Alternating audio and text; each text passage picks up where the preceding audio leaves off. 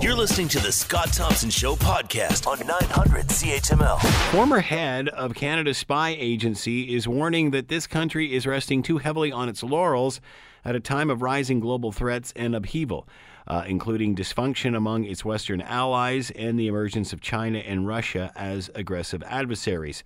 Uh, Richard Fadden, former director of the Canadian Security Intelligence Services and National Security Advisor to Prime Minister Stephen Harper and Justin Trudeau, says Canada needs to take a hard look at itself to ensure it is ready to face the new reality.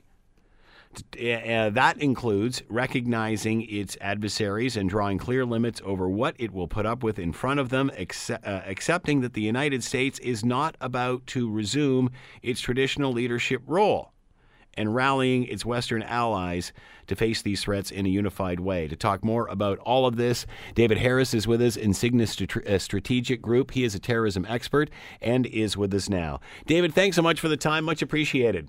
Hey, a pleasure to speak to you, Scott. Uh, talk a little bit about, and, and as the uh, uh, the former national security advisor says, uh, the U.S.'s role in all of this. How has the U.S.'s position changed and affected the rest of us? Well, we've seen, of course, uh, since the Cold War, the transition of the international system, especially the military defense system, from a bipolar situation where you had two dominant uh, superpowers, the Soviet Union and the United States, to the unipolar arrangement that uh, had come to dominate a lot of the period after the Cold War, where the United States had uh, really unchallenged primacy in military terms.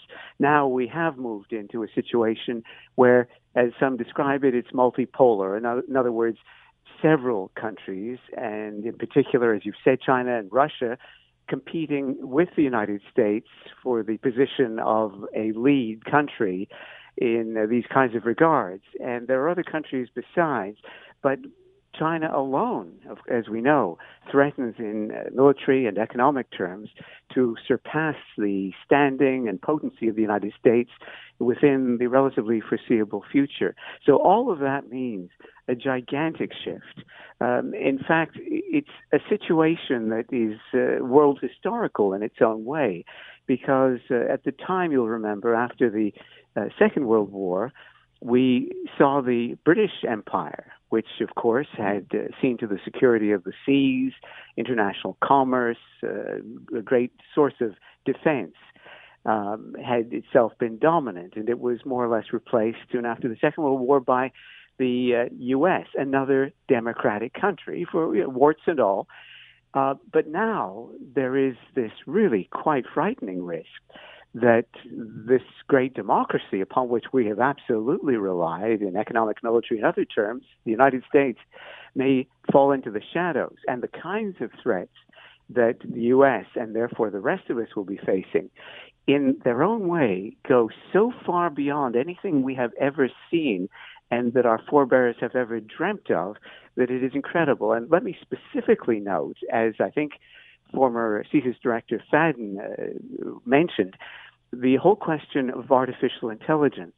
When you talk to people who are very knowledgeable in this area, and I'm certainly not one of them, uh, what you quickly get is an indication that, again, in military and other dominance terms, the first past the post with a certain, shall we say, critical mass of mastery of artificial intelligence may come to dominate for the foreseeable future and in our terms perhaps forever all other humanity on the planet. It sounds, of course, uh, like the ravings of hysterics, but if you consider the intrinsic power of artificial intelligence, the fact that you can, in effect, own all of the means of communication and the ways in which we and our fellow humans think and the issues they think about, then you begin to see how the likes of Hitler or Stalin could only have drooled over these possibilities, not even have dreamt of them. And that is to say nothing of the staggering military budgets that are being invested in, most notably by China, but uh, as well by Russia. And then, of course, there are other associated powers or powers that might be prepared to associate themselves with a Russia or a China if and when they perceive that a regime like China may be coming to the fore as the future dominating country. They want to be with a winner and may be terrified of being associated with a loser. Right. We've seen some of this kind of dynamic situation, of course, in the Pacific area, where the Philippine government at one point seemed to be making nice in the most disturbing of ways with China and perhaps being accommodating of some of China's more imperialistic tendencies through its more muscular uh, military power. And China, as well as we know, has got the Belt and Road initiatives. They're developing a whole series of bases, military bases, of the kind that perhaps the old imperial powers might have had, might have dreamt of, but uh, that now would probably be well beyond the reach of the United States merely economically, uh, to say nothing of uh, certain other aspects. Uh, Donald Trump, we certainly know how he governs. It's all about making America great again. He's he's looking inward. He's not looking outward beyond his borders. Um, that being said, uh, there's quite an ego there. Does he not want to? Does he not want America to hold on to that position as superpower? Does he not realize that if he if he steps aside, that others will fill the vacuum?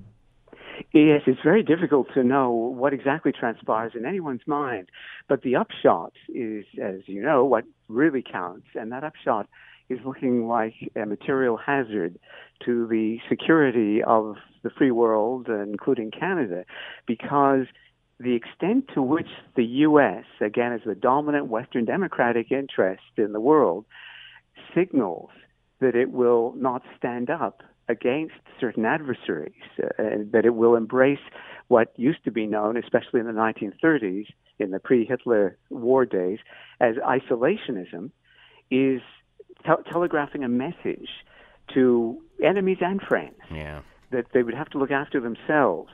And that uh, and that this kind of approach of isolationism may actually have the reverse effect from what many people think it will have. Uh, many people, I think, perhaps mislead themselves into imagining that if the U.S. were to get into a withdrawal mode, that peace will unfold in this world. And instead, I strongly imagine that it will actually embolden adversaries, and including the adversaries of some of our friends, including our own, to uh, take more aggressive approaches to things.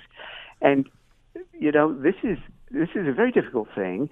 It is always surprising because, at least to me, maybe I'm a bit simplistic in my thinking, but I always thought that once the average citizen had reached the heady educational heights of a grade three playground, they had figured out that there were bullies, and sometimes bullies had to be dealt with, and there were deterrent signals that could be useful in deterring bullies, and in the absence of which, you could all but invite the kinds of disruption and violence that we've seen so often in the world. Now, a world that is more fraught than ever, not merely, of course, with the possibilities of artificial intelligence, but of nuclear weapons and a variety of other weapons of mass destruction. You're listening to the Scott Thompson Show podcast on 900 CHML.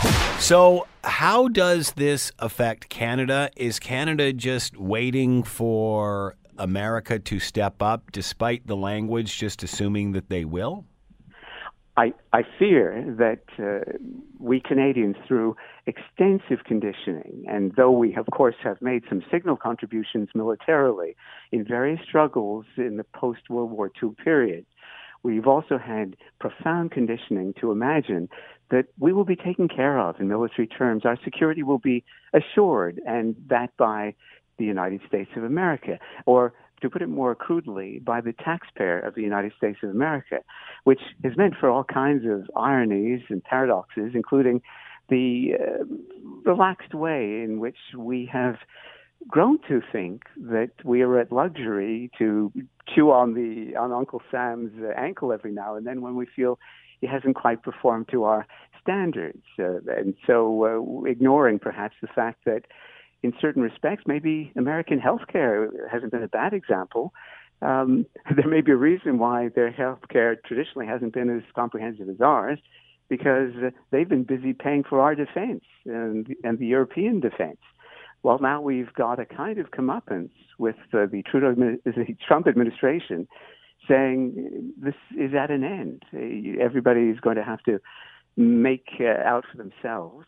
Again, uh, it may be an entirely valid, in fact, long delayed position to take. That, that's my next question here is that does, does Trump have a point here? Does everybody need to step up, David? Oh, yes, and I think it's been the case for many years, but we've all been able to be quasi free riders, uh, so, you know, living off the American taxpayer and rather enjoyed it.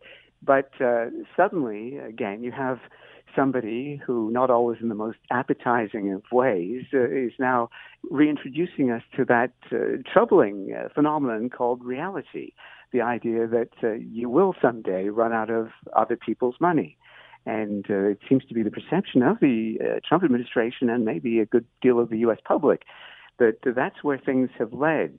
what they may not fully appreciate, needless to say, is that these messages uh, are received in all their manifold splendor by our enemies, hmm. and they, the enemies, may start to see an opportunity in this kind of thing, which then ultimately can drag us all. If you look at this crassly again, without emphasizing the enormous, maybe world historic levels of bloodletting that can result, uh, can result in immense economic difficulties that we could have forestalled had we just made suitable investments in a timely way and in a way that would deter any adverse interest. Are these discussions being had at senior, senior levels of the Trump administration or, or even within uh, the Senate or, or the House? Uh, or, are they spending too much time focusing on the trial and tri- trials and tribulations of Donald Trump? Well, it does appear, as today's news suggests, that the theatrics goes on in relation to this impeachment activity. But uh, above and beyond that, it is an intriguing question, isn't it, as to the extent to which this has been, as the officials might say, uh, staff worked. Uh, in other words, the extent to which policy in the Trumpian direction has been rationally developed. Again, there are excellent reasons why one might come to the positions the president has come to, but has he come to these? Has the U.S. government come to these all important decisions through a fairly rational, well thought out, comprehensive, and coordinated policy? Or is there a quality of impulse to this that can get in the way of realizing it all in a constructive manner? Is the world busy waiting for a new president as opposed to coming up with alternative solutions if he stays in power? Uh, it's it's it's going to be it would be so fascinating to go inside the councils of various governments from China to dare I say Canada to figure out whether these various governments uh, might be calculating for different reasons on what they might do if um, they anticipated uh, change in administration in the next U.S. federal election. Uh, should, should they, these foreign governments hold back and friendly governments hold back uh, in suggesting things that might antagonize the president as a personality, or uh, should they proceed anyway? It's uh, part of the calculation, I guess, in the grand strategy of uh, international affairs and governments. Do you think it will take another attack of some sort before people refocus on this? Uh, by that, do you mean a terrorist attack? Or? Yes, yes.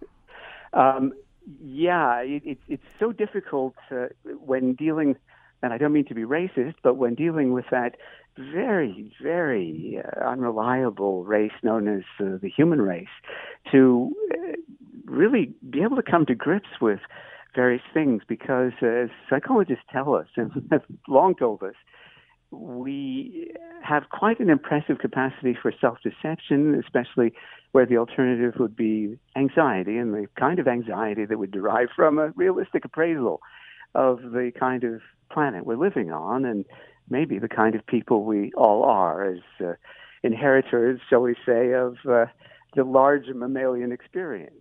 I mean, we're not a very pretty animal, uh, as you can see when police go on strike in a town or city. Uh, things evolve and emerge. So the the question is, I mean, our capacity to deny what is before our eyes, as I think Orwell once put it, is significant. And the sorts of things that you and I have been discussing are generally really quite upsetting and very upsetting if you think of the full implications. Uh, will that prevent us from coming to grips with things?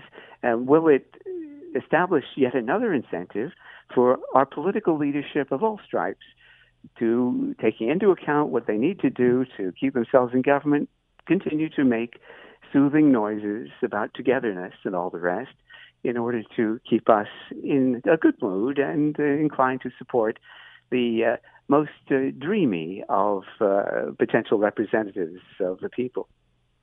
How frightening is it to you that Donald Trump doesn't seem to have the capacity to understand this?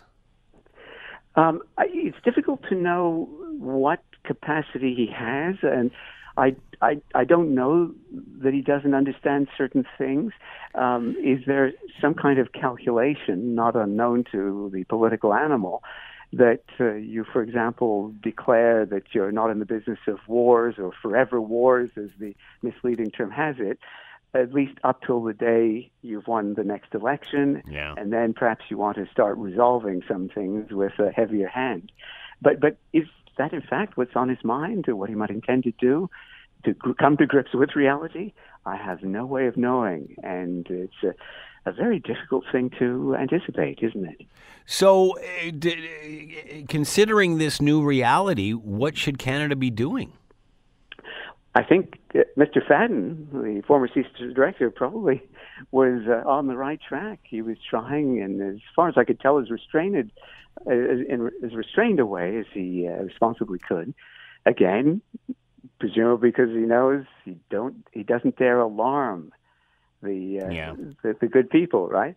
Um, to to awaken us and uh, I mean, he was talking about, of course, the conventionally understood strategic threats of China and so on. He, remember, years ago played a significant role in alerting us to the fact that he saw it, that uh, China was infiltrating Canada and Canadian interests in Canadian politics, in part through some of the immigration shifts and uh, the Beijing government's levering uh, perfectly innocent and well-meaning Chinese expatriates into cooperating in some form or other, but in many other ways as well.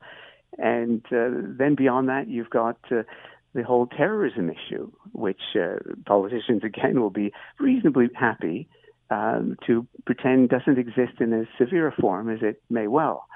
So uh, you've got all of these issues of infiltration, penetration. You've got the strategic threats and it's not at all clear that we have been making the kinds of financial investments or even offering the sorts of preparatory lessons to us as citizens to educate us about the full reality that we do face so that we're not surprised and not rendered hysterical if and when some outrage, terrorist or otherwise, occurs, and that we're prepared ahead of time to make the kind of provision, whether economic, financial, or even in the adjusting of our laws, to deal in a responsible way with whatever has come and will come. David Harris has been with us, in Insignis Strategic Group. He is a terrorism expert. The former head of CSIS says that Canada needs to do more to be prepared when it comes to threats and not rely on old allies as in the United States. David, thank you so much for the time and insight. As always, much appreciated. Thanks a lot, Scott. Always good talking to you. The Scott Thompson Show, weekdays from noon to 3 on 900 CHML.